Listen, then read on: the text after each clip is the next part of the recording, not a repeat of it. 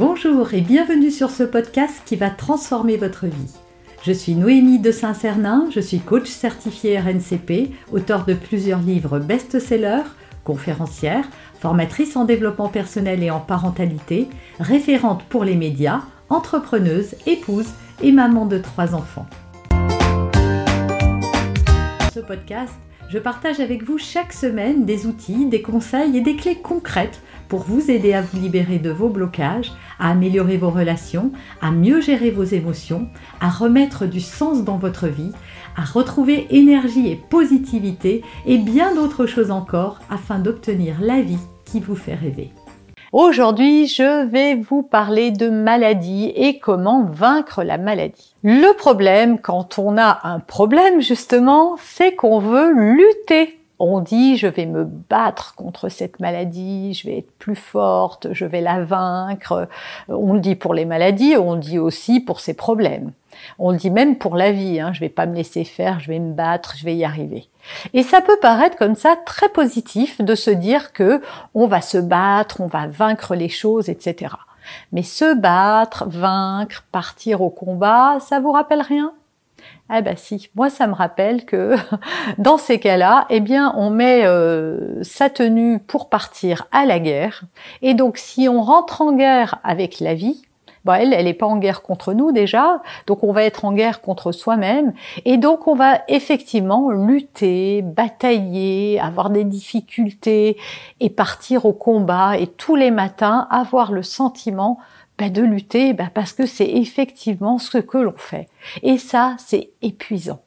Alors déjà, quand on a une maladie, eh bien, alors, je sais que ça peut être facile, hein, je fais une petite parenthèse, et certains d'entre vous qui viennent d'avoir un diagnostic euh, euh, douloureux peuvent se dire non mais elle est gentille Noémie, euh, c'est quand même, elle n'est pas à ma place.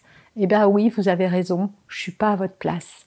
Mais ce que je sais, c'est que le maladie mais il a dit quoi?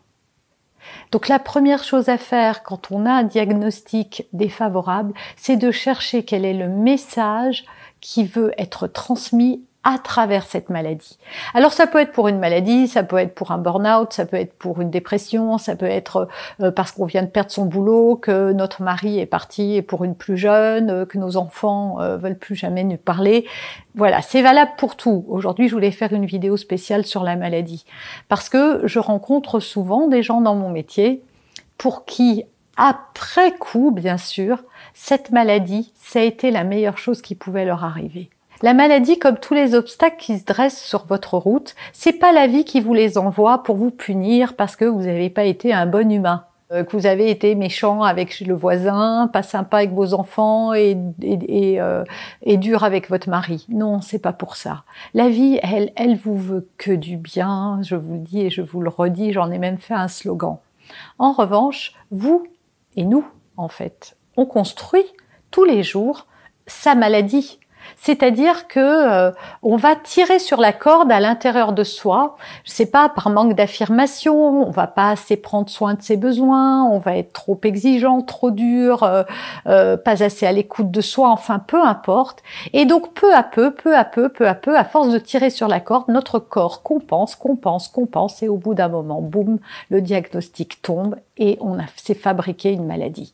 Mais la maladie, elle vient pas d'arriver le jour du diagnostic. Elle a souvent commencé des mois, voire des années avant. Et elle n'est pas là par hasard. Moi, je ne crois pas au hasard, en tout cas.